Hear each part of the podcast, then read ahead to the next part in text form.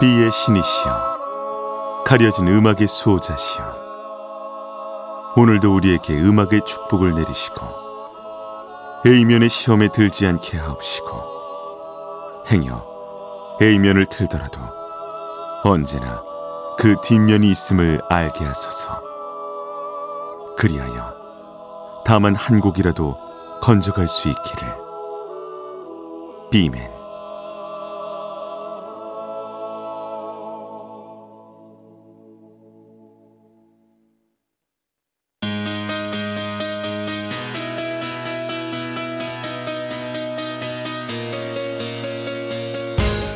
배순탁의 비사이드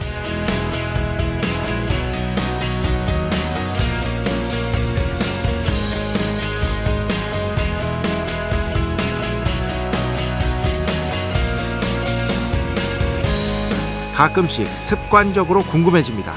어릴 때 쳤던 피아노를 계속 쳤다면 어땠을까? 전기 기타 계속 쳤다면 어떻게 됐을까?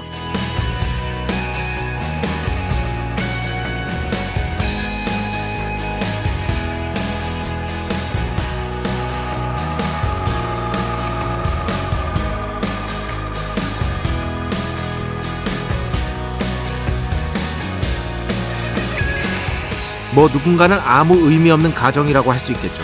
하지만 이렇게 생각해 볼 수도 있을 것 같습니다. 이런 상상을 아예 할 수 없는 것보다는 할 수 있다는 것 자체가 참 좋은 게 아닐까 싶은 거죠. 정말 그렇지 않나요? 어린 시절의 경험이라는 게 완전히 사라진 경우도 있겠지만 그렇지 않은 경우 우리 몸속의 어딘가를 둥둥 떠다니고 있을 수도 있을 테니까요.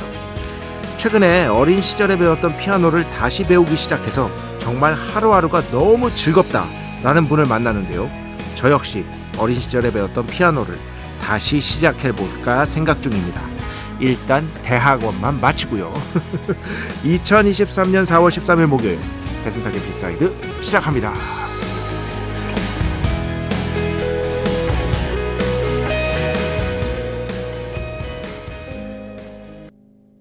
네, 오늘 첫 곡 베토벤 피아노 소나타 8번 작품 번호 13 비창 2악장 함께 들었습니다.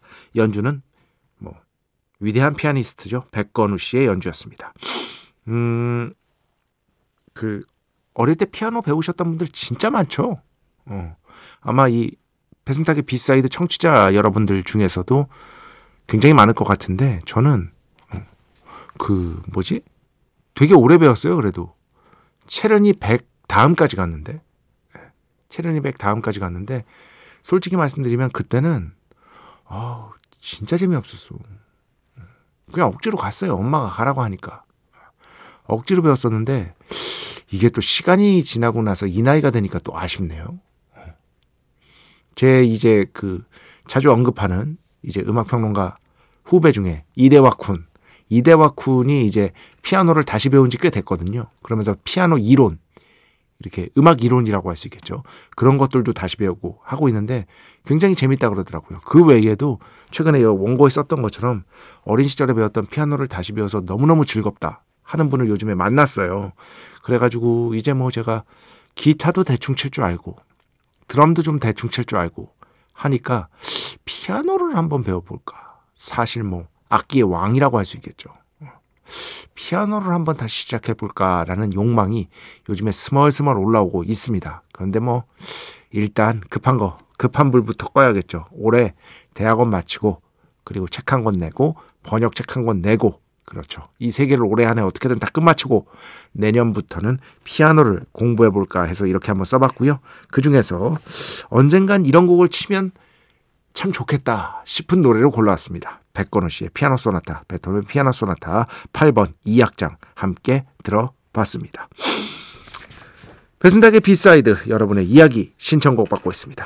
IMBC 홈페이지 배순탁의 B side 들어오시면 사연과 신청곡 게시판 있고요. 문자, 스마트 라디오, 미니로도 하고 싶은 이야기, 듣고 싶은 노래 보내주시면 됩니다. 인별그램도 있죠. 인별그램 배순탁의 B side 한글 영어 아무거나 치시면은요 계정이 하나 나옵니다. 제가 선곡표만 열심히 올리고 있는 배순탁의 B side 공식 인별그램 계정으로 DM 받고 있습니다. direct message 댓글로는 받지 않고 있다. DM으로 사연 신청곡 고민 상담 다 좋습니다. 많이 많이 보내주시기 바랍니다. 뭐 일상의 사소한 이야기들 언제든 환영인 것이다. 문자는 샵 8000번 짧은 건 50원 긴 건 100원의 정보 이용료가 추가되고요. 미니는 무료입니다. 참여해 주신 분들 중에 저희가 정성스럽게 뽑아서 B의 성수 holy water 비타민 음료 바이라민 음료 드리겠습니다. 자 우리 프로 자랑이죠. 광고 듣겠습니다. 배순탁의 회사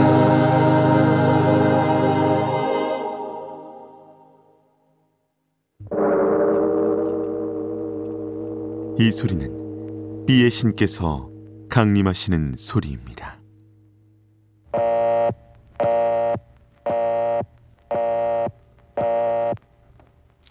B의 신께서 강림하셔서 저 B의 메신저 배순탁, 순탁배, 라이언배, 배순토를 통해 존귀한 음악 가사해 주시는 시간입니다. B의 곡 시간 매일 코나 자 오늘은 제가 어제 제 그 뭐지 어, 인별그램에 올리기도 한 뮤지션인데요. 여러분 좋아하시는 분들 많을 거예요. 흑인 음악 좋아하시는 분들 중에 라파엘 사딕의 음악 새 앨범에서 한 곡을 가져왔습니다. 라파엘 사딕은 특히 이제 복고풍, 레트로적인 흑인 음악을 어, 잘하는 뮤지션들 꼽아라 하면은 아마도 무조건 들어갈 어, 그런 뮤지션 중에 하나라고 할 수 있겠고요. 무엇보다도 이제 토니 토니 토니의 멤버로 주목을 받았었죠.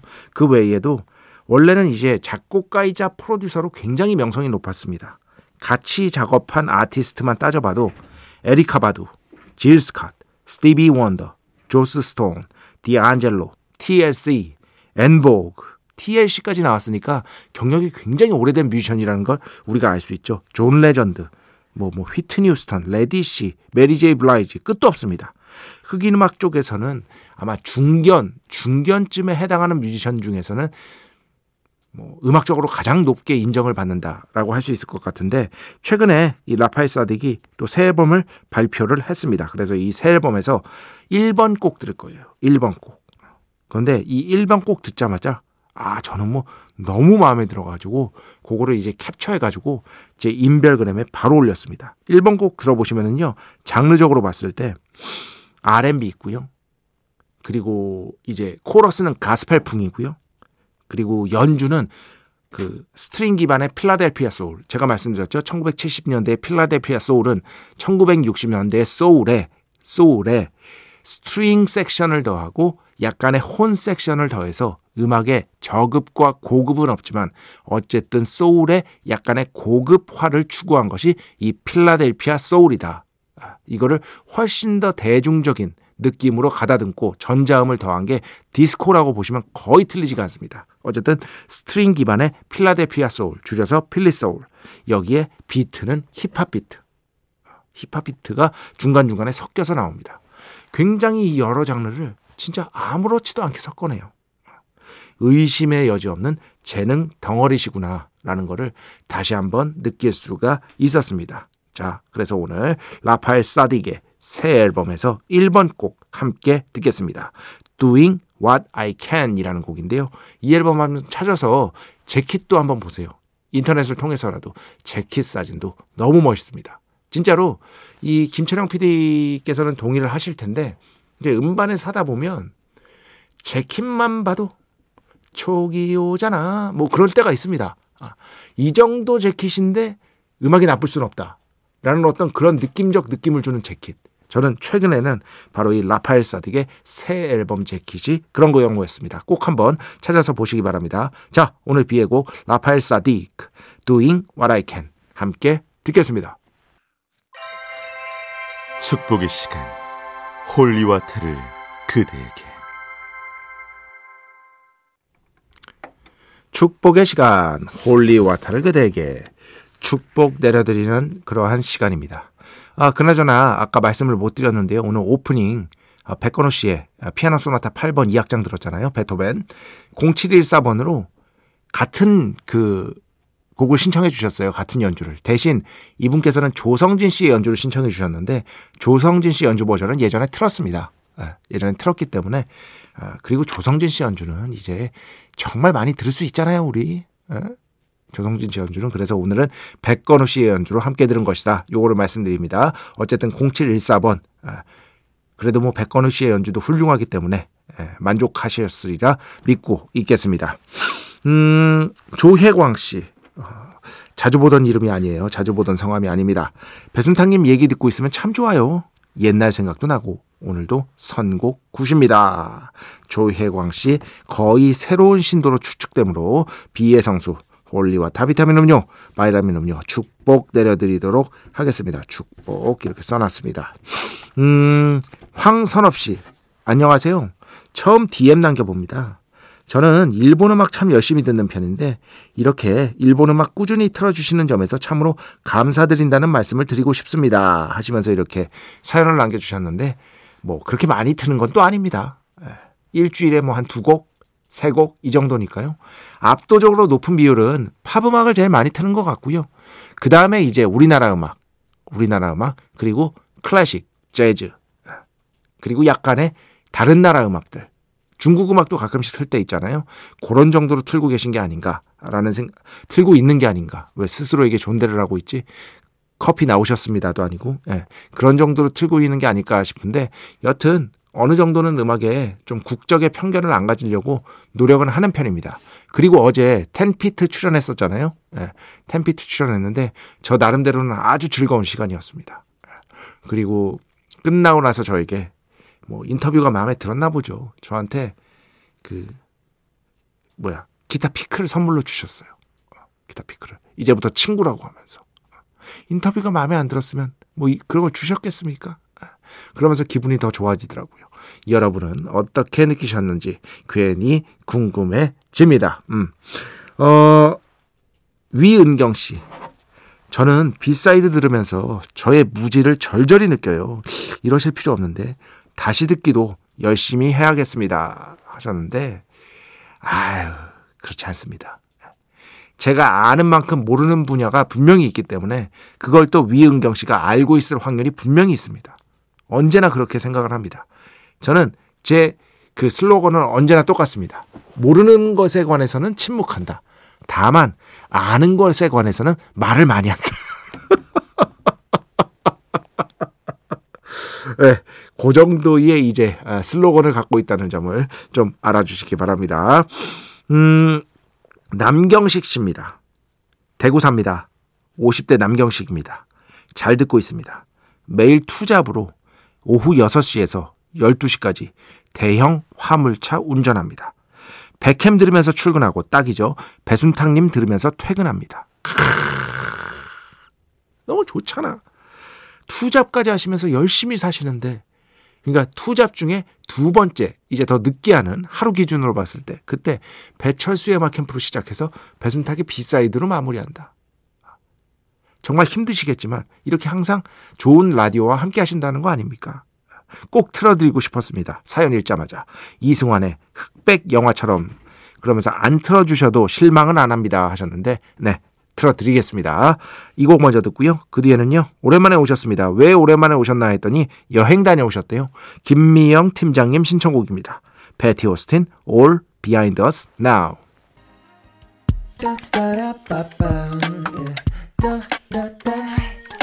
배순탁의 B-side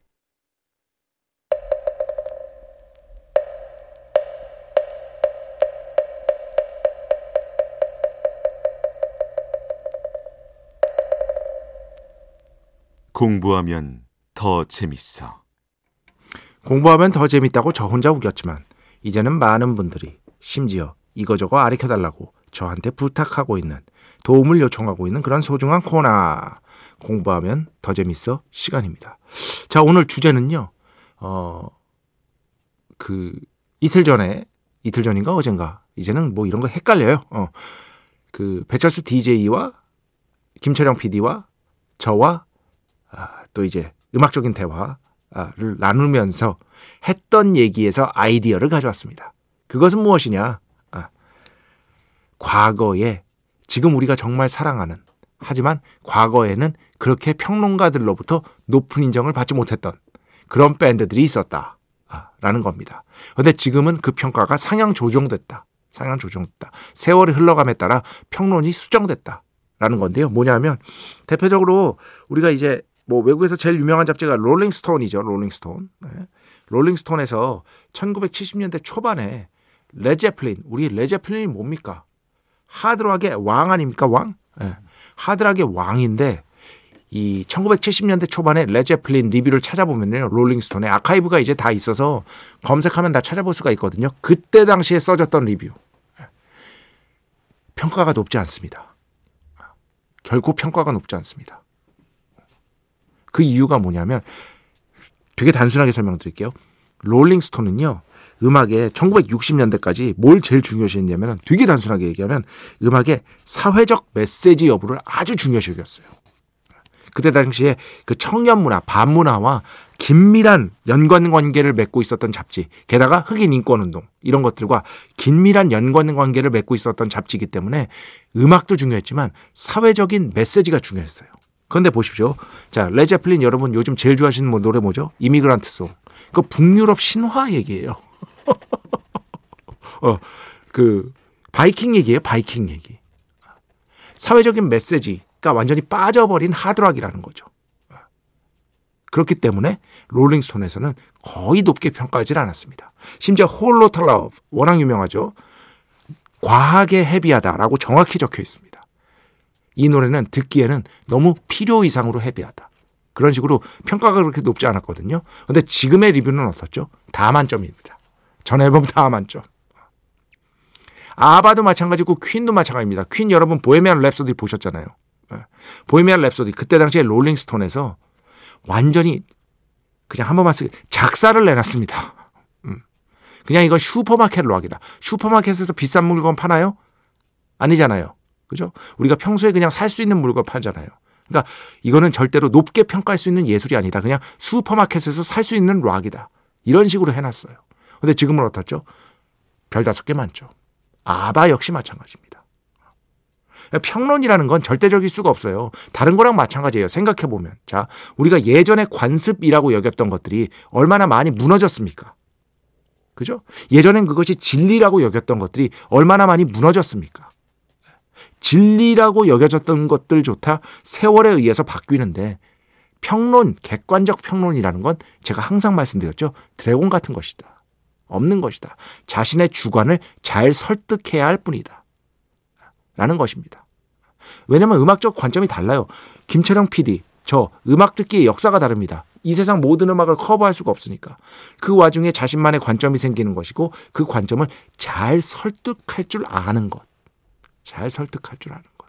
대표적으로 1970년대에 슈퍼 트램프 네, 이런 밴드들이 거의 뭐 평론가들 찾아보면은 평론을 찾아보면 인정을 한 평론이 거의 없습니다. 굉장히 혹평을 했어요. 스틱스 여러분 좋아하시죠? 스틱스 네, 이런 밴드들 평론가들의 혹평 세례를 받아야 했던 나쁜 평가를 받아야 했던 그런 밴드들이거든요. 근데 세월이 흐르고 흐르면서 결국에는 그러한 관점에도 재조정이 생기고 그래서 그 이번 주 그러니까 지난 일요일까지 배철수 음악 캠프에서 그 역사상 가장 위대한 가수들 했잖아요. 롤링스톤 선정. 네. 제가 저도 그거 원고 준비하면서 마이클 잭슨이 80위권에 있는 거 보고 참 말도 안 되는 소리 하고 있네. 뭐 이렇게 저도 생각을 했어요. 저도 저라고 왜 안 했겠어요. 어? 그런데 그냥 하나의 리스트일 뿐이에요. 이렇게 생각하면 또 됩니다. 그런 리스트가 많이 있어야죠. 문제는. 각 매체마다 다 뽑는 거예요. 그래서 여러 개의 취향이 공존하고 있으면 되는 거죠. 그 리스트 하나만 있는 게 문제인 거죠. 이런 식으로 생각을 해주시면 될 것 같습니다. 이런 어떤 것들 설명해 드리면서 과거에는 혹평받았지만 지금은 뭐 명밴드로 널리 인정받고 있는 슈퍼 트램프의 음악을 듣겠습니다. 제가 가장 좋아하는 곡 중에 하나인데요. Don't Leave Me Now. 자, 오늘 공부하면 더 재밌어. 평론도 시대에 따라 변화하는 법이다. 별점은 수정될 수 있다. 다만 그에 합당한 근거가 있어야겠죠. 자기만의 근거. 주관에 입각하더라도 이런 점들을 좀 말씀드렸습니다. 음악 두곡 계속해서 듣겠습니다. 먼저 박세진 씨. 작업할 때마다 같이 있어주는 B side 방송 감사합니다. 1년이 넘게 주로 작업실에서 지내다 보니 동굴 속에 들어가 도 닦는 사람 같다라는 생각도 드는데요. 그래도 참 밝았던 하루하루였는데 오늘은 조금 가라앉는 기분입니다. 그러시면서 이 곡 신청해 주셨어요. 데이비 보위 Where Are We Now 듣고요. 그 다음에는요. 역시나 작업실에서 2주 후에 시작되는 전시를 준비하면서 듣고 있는 미술 작가입니다. 하면서 보내주셨습니다. 썬리 인별그램으로 보내주셨어요. 헤르마노스 구티에레스의 Thunderbird 이렇게 두 곡 듣겠습니다. 이렇게 읽는 사람도 있고 저렇게 읽는 사람도 있더라고요. 헐마이노스라고 읽는 사람도 있고 헤르마노스라고 읽는 사람도 있는데 어쨌든 구티에레스의 Thunderbird 들었고요. 그, 그전에는요. 데이빗 보위 Where Are We Now 자 오늘 마지막 곡입니다. 얼마 전에 그 손편지를 받았는데요. 아, 그 손편지 잘 읽었고요. 사진도 보내주셨는데 예전에 저랑 이제 GV 때 시, GV가 아니라 제 강의 때 찍은 사진 같아요. 그거를 이렇게 따로 보내주셨습니다. 감사드립니다. 잘 받았고 잘 봤습니다. 김현우 씨가 그러면서 신청해 주신 곡이에요. 015비 제4부 이 곡 들으면서 오늘 수사 마칩니다. 오늘도 내일도 비의 축복이 당신과 함께하기를 비밀